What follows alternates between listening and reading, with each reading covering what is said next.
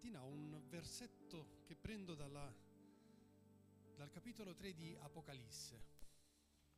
Paolo, se riesci a mettercelo su, Apocalisse 3.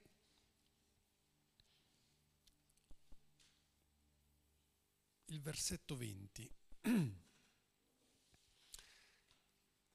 Perché l'Apocalisse questa mattina? Perché gli scenari con i quali siamo confrontati o ci confrontiamo in questi giorni eh, ci spaventano. Ci spaventano e, e ci fanno anche capire, o almeno provano a suggerirci, che siamo verso gli ultimi, gli ultimi tempi. Chiaro, lungi da me posizionare una data, lungi da me posizionare un, un pronostico, diciamo, assolutamente no ma eh, la Bibbia ci insegna e l'Apocalisse ci fanno capire che i tempi ai quali andremo, con i quali ci confronteremo, saranno sempre più difficili, saranno sempre più duri. E c'è questo versetto che è interessante perché il Signore dice, ecco io sto alla porta e busso. Se qualcuno ascolta la mia voce e apre la porta, io entrerò da lui e cenerò con lui ed egli con me. Io cenerò con lui. Dice, Signore, ma mica è il tempo di cenare. Mica è il tempo di rilassarsi. I tempi sono difficili, tutto sta andando un po' a rotoli. E allora cosa vuol dire adesso prendiamoci il tempo per cenare, per fare, per dire. Sapete, la cena è il momento intimo nel quale si condivide il cibo, nel quale ci si rilassa della giornata, durante il quale c'è uno scambio più aperto. Il Signore dice, perché non ceniamo insieme? Perché non ci prendiamo tempo di intimità? Abbiamo visto i telegiornali, stiamo seguendo i telegiornali, a me dispiace tantissimo, a me dispiace tantissimo.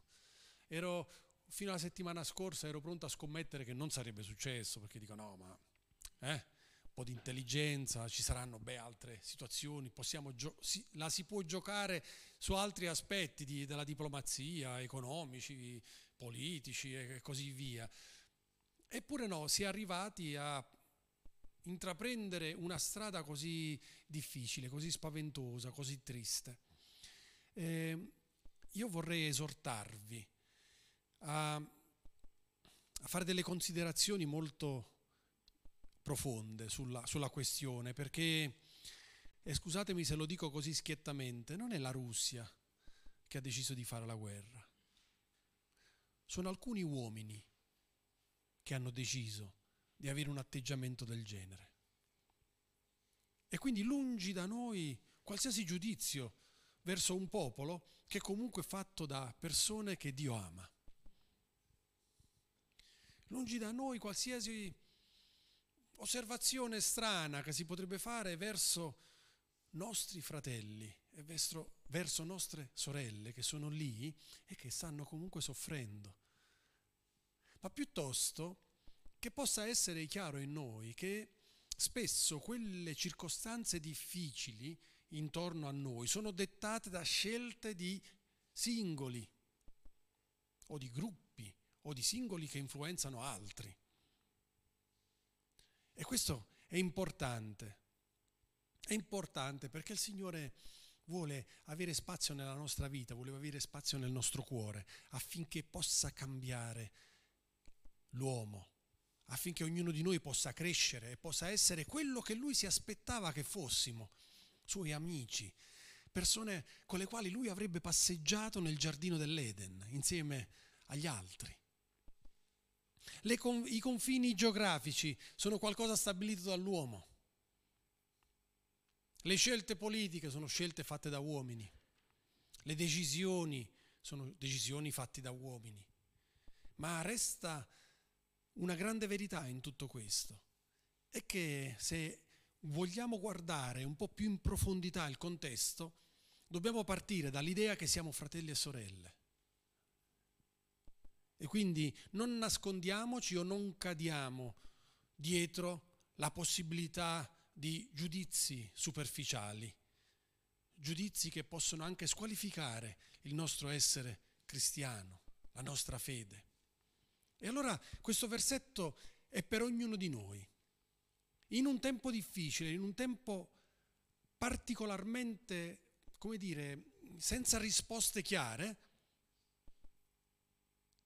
non è il momento di giudicare, di dire, di fare, di pensare o, o quant'altro, ma è il tempo di cercare intimità con Dio. Cerchiamo l'intimità con Gesù. Sembra strano, eh? Ma in un contesto del genere proviamo a mettere Gesù Cristo al centro. Ma al centro di cosa? Di noi. E allora Gesù Cristo, che cena insieme a noi, condivide con noi momenti intimi, parla ai nostri cuori, Gesù Cristo ci dà spunti per superare la questione, spunti per andare oltre. In fondo la conversione della nostra vita deve essere segnale di cambiamento radicale.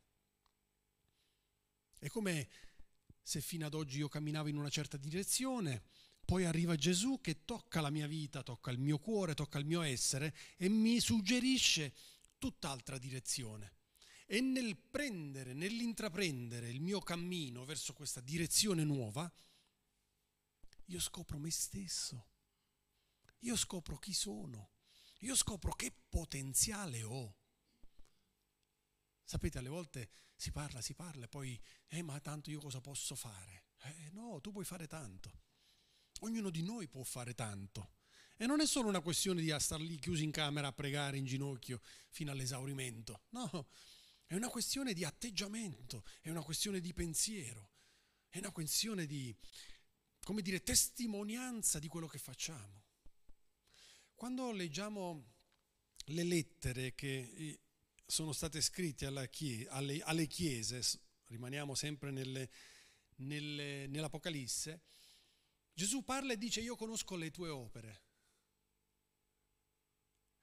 Non dice io conosco gli studi che hai fatto. Io conosco chi era tuo padre e tua madre. Io conosco le difficoltà che hai vissuto. Io conosco, no, no, no, no, no, il Signore dice, io conosco le tue opere. E allora mi sono detto, caspita, se il Signore viene da me a dirmi, Roberto, io cioè, ho provato a conoscere le tue opere, le opere, ma ma insomma, hai fatto qualche opera tu? Stiamo parlando di fatti. E spesso quello che forse a noi viene un po' meno ogni tanto è il fatto. Cosa ne faccio?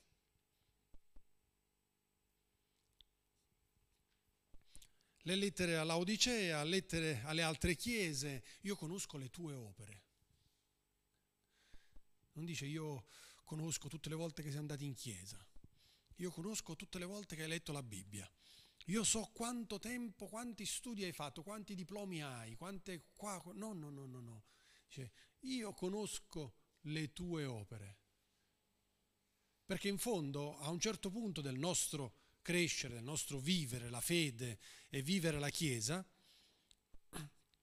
arriva qualcosa di strano e io mi confronto con quello che Gesù ha stimolato, con quello che Gesù ha portato nella, nostra, nella mia vita. E cosa ne ho fatto?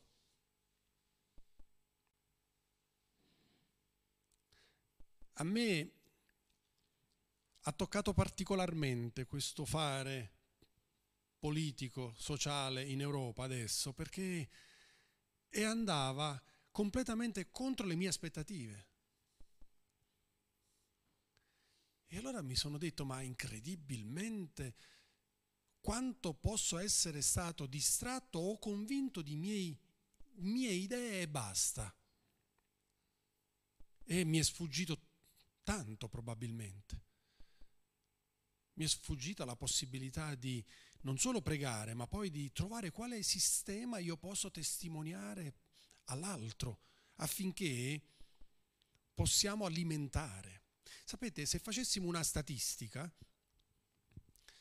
quelli che hanno idee di guerra in questo momento lì, rispetto al numero della popolazione, sono una percentuale ridicola che farebbe ridere chiunque. Dici, ma è possibile? Un popolo così grande solo perché ce ne sono alcuni che e tutti gli altri rimangono impotenti?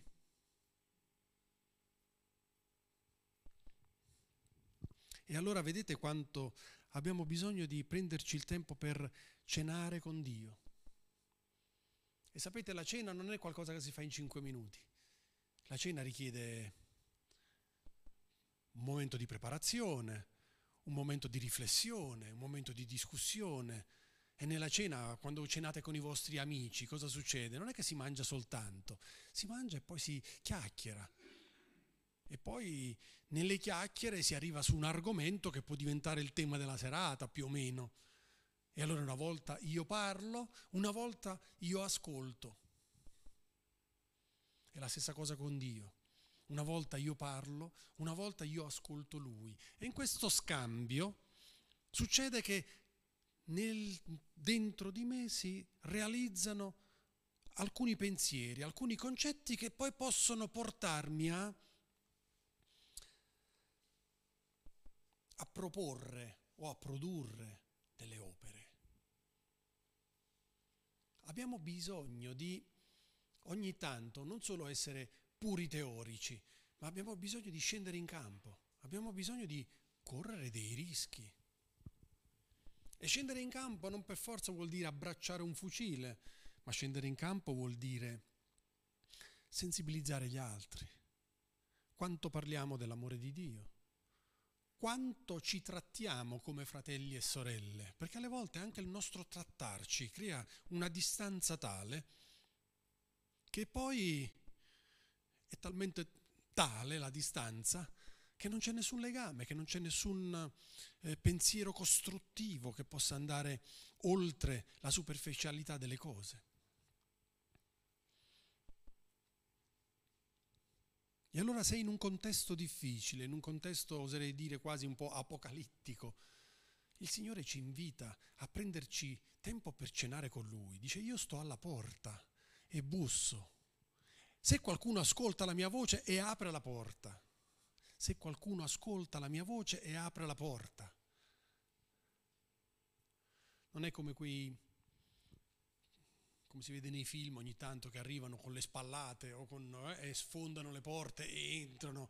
Dio non è così, dice io sono alla porta, sto bussando, c'è qualcuno che vuole aprire? Sei disposto ad aprire la porta? Perché se io entro, ceno con te e nella cena, nel dialogo che potremo avere, c'è la tua edificazione. E questa è quello che deve essere la nostra forza sentirci edificati da Cristo, sentirci incoraggiati da Gesù che suggerisce a noi, che interviene in nostro aiuto, in nostro soccorso. Alle volte sottovalutiamo questi aspetti.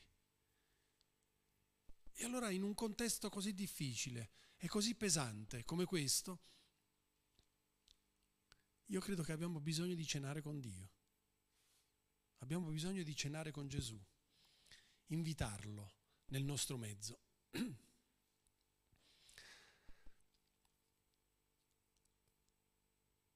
Circostanze così complesse spesso ci spingono ad avere giudizi, spesso ci spingono a, come dire, a sentenziare, a distribuire colpe, a fare un po' da, da giudici in qualche modo. Alle volte le circostanze ci spaventano tali, talmente che prendiamo spinta e diamo spazio forse alla nostra umanità. Diamo spazio a tutte le nostre paure, a tutte le nostre preoccupazioni e quindi alle volte traiamo delle conclusioni affrettate che non sono risolutive, ma che continuano in un qualche modo o diversamente ad alimentare il problema. alle volte è il silenzio che può essere la risposta più interessante. Alle volte è la preghiera, alle volte è l'esempio, il gesto, il rimanere calmi. Alle volte è incoraggiare il bene. Spesso alla guerra si risponde con la guerra, mentre più volte Gesù ci ha, ci ha dimostrato che non è così. Se uno ti percuote sulla guancia, tu porgigli l'altra. Interessante. E allora dobbiamo cercare di capire quale è il modo migliore per porgere l'altra guancia. Perché il Signore non dà dei consigli spettacolari, cinematografici, oppure, non so, che, che ci sorprendono e basta. No, ma il consiglio di Gesù è la strada per arrivare all'obiettivo. Il consiglio di Gesù è il suggerimento per poter abbracciarlo nell'eternità, per poter superare ogni cosa.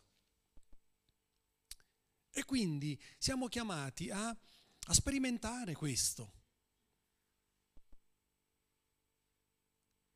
E quindi sì, da una parte vogliamo pregare, ma dall'altra parte produciamo dei gesti, perché il Signore un giorno verrà e ci dirà, io conosco le tue opere, ma potevi fare di più. O credi di aver fatto cose che in fondo non hai fatto. E allora perché perderci in questa situazione difficile quando invece possiamo prendere il tempo per avere intimità con Lui e permettere a Lui di suggerirci gesti, gestualità che possano accendere la pace, che possano accendere l'amore, che possano accendere la fede in, in Gesù Cristo. Perché poi, sapete, non è una questione di gesto sin, mm, asciutto, non so, gesto e basta, ma è tutto quello che c'è dietro, è tutto quello che poi Gesù scaturisce nella tua vita. Alle volte, ricordatevi, proviamo a ricordarci, ognuno di noi, il momento in cui ha vissuto la conversione, cioè il momento in cui ha detto sì, in fondo io voglio seguire Gesù. Ok, è stato un bel momento che è stato sicuramente dettato da un'analisi personale che ne ha certificato questo bisogno. Ed è bello, è un bel ricordo, ma non possiamo vivere di ricordi avendo accettato nella nostra vita il Signore Gesù e quindi avendo deciso di cambiare rotta, e adesso dobbiamo camminare in questo nuovo percorso. La conversione è solo un punto di partenza, non è un punto di arrivo. E ora che finalmente abbiamo cambiato percorso, è il momento di procedere passo dopo passo, andare avanti, crescere dare forza a quello che il Signore ci sta facendo sentire nel cuore, nella mente, nei pensieri quotidiani. E allora realizziamo che ascoltare Gesù e seguirlo ha senso. Ascoltare Gesù e prendere la direzione che Lui ci ha indicato è motivo di nostra crescita. E allora l'esartazione di questa mattina finisce qui. Cerchiamo Gesù. Cerchiamo Gesù e, e proviamo ad amare il prossimo. L'amore può sconfiggere qualsiasi atto di guerra. L'amore può sconfiggere qualsiasi atto di ingiustizia. Ma lasciamoci suggerire da Gesù quale amore. Lasciamoci eh, suggerire da Gesù le modalità dell'amore. Nel 68-69 c'erano andati vicini nel senso dell'amore. Eh? L'amore, poi sì, eh, sono arrivati in una batarca di figli, ma eh, non, non, era quello. Però eh, si erano quasi chiesti, si erano quasi detti. L'amore, l'amore, l'amore, ok, ma parliamo con lui, facciamoci suggerire da lui l'amore. Domenica prossima avremo la Santa Cena, quindi potremo riparlare dell'amore che Gesù ha investito sulla croce per ognuno di noi. Pur non meritandocelo, lui ha deciso di amarci fino a quel punto. E allora permettiamo a lui di convincere noi stessi, in virtù del fatto che abbiamo deciso di cambiare percorso e quindi di camminare in una nuova strada, che è quella che stiamo percorrendo da quando ci siamo convertiti, allora cerchiamo di andare avanti per scoprire meglio noi stessi, per scoprire meglio l'amore di Gesù e per produrre opere che siano testimonianza del fatto che Gesù vive in noi. Pensiamo a quello che sta succedendo in Ucraina, pensiamo agli ucraini, pensiamo ai russi, pensiamo a tutti i paesi di confine e poi ci allarghiamo, ci allarghiamo, ci arriviamo anche noi, pensiamo anche agli svizzeri, alla Svizzera. Abbiamo bisogno di preghiera, abbiamo bisogno di amore. Non è possibile fare una guerra per problemi di potere, per problemi ideologici. Non è possibile arrecare così tanta sofferenza Pensate a tutte le mamme che hanno i figli in guerra. Pensate a quelli che sono già morti. Pensate a tutto quello che si sta producendo. Non possiamo permettere che questo ci scivoli addosso così, ma piuttosto chiediamo al Signore di darci forza per generare quell'amore sano, quell'amore giusto, che può portare speranza anche ad altri. E non parliamo di nazioni, per piacere parliamo solo di alcuni uomini. Perché ci fa bene anche a me, ogni tanto devo dirmelo, dico non è una nazione intera, no, sono alcuni uomini. Alcuni uomini, ma come si può che alcuni uomini mettono in crisi un continente da 250 milioni di abitanti? Com'è possibile? Allora preghiamo, preghiamo il Signore affinché Lui possa scorgere le nostre opere, affinché Lui possa scorgere il, il desiderio che abbiamo di seguirlo perché abbiamo cambiato la nostra strada e stiamo percorrendo, da quando siamo diventati credenti, stiamo percorrendo una strada nuova. E questa strada nuova deve trasformarci per ogni passo che facciamo. Ogni passo che facciamo in questa strada siamo persone nuove, siamo persone diverse. Amen. Amen.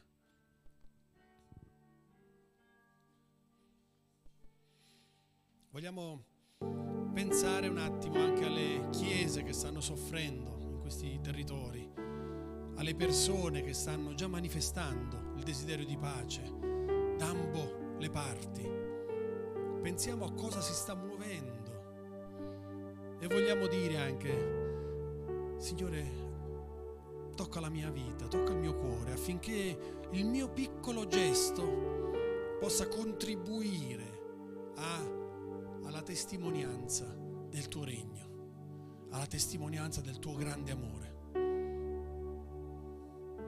Preghiamo un attimo insieme.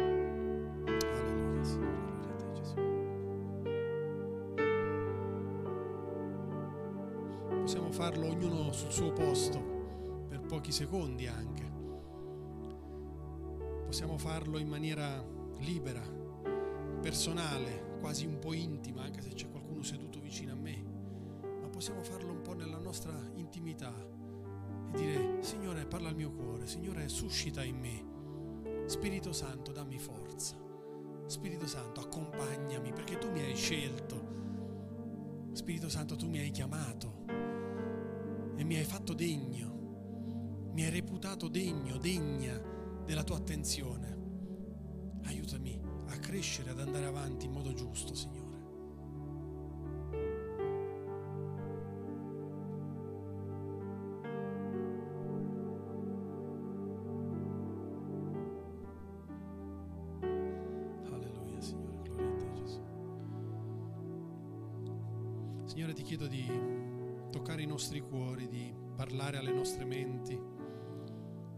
Ti ringrazio per quanto amore tu versi continuamente in noi nonostante le circostanze.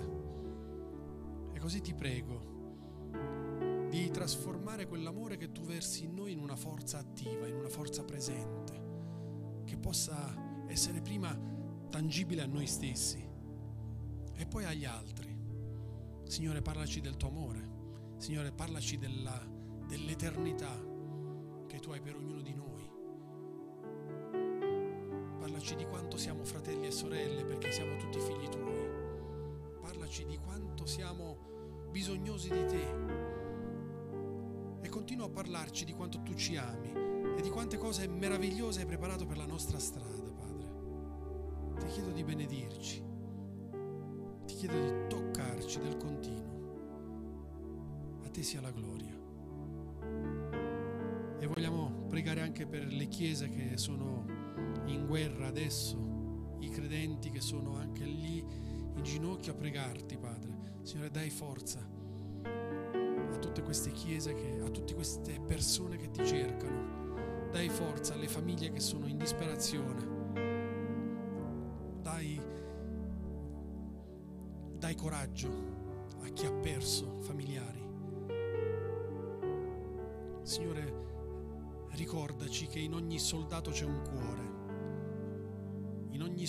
C'è un figlio tuo, una persona che tu ami,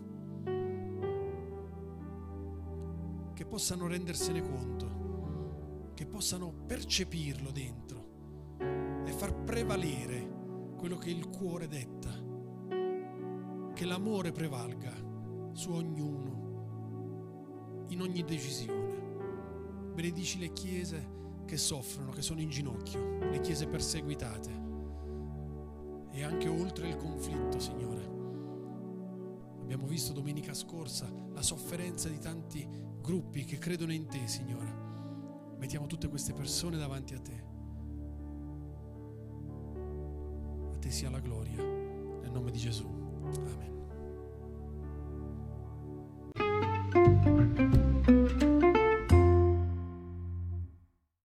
Segui le informazioni su www.cepparbedo.ch.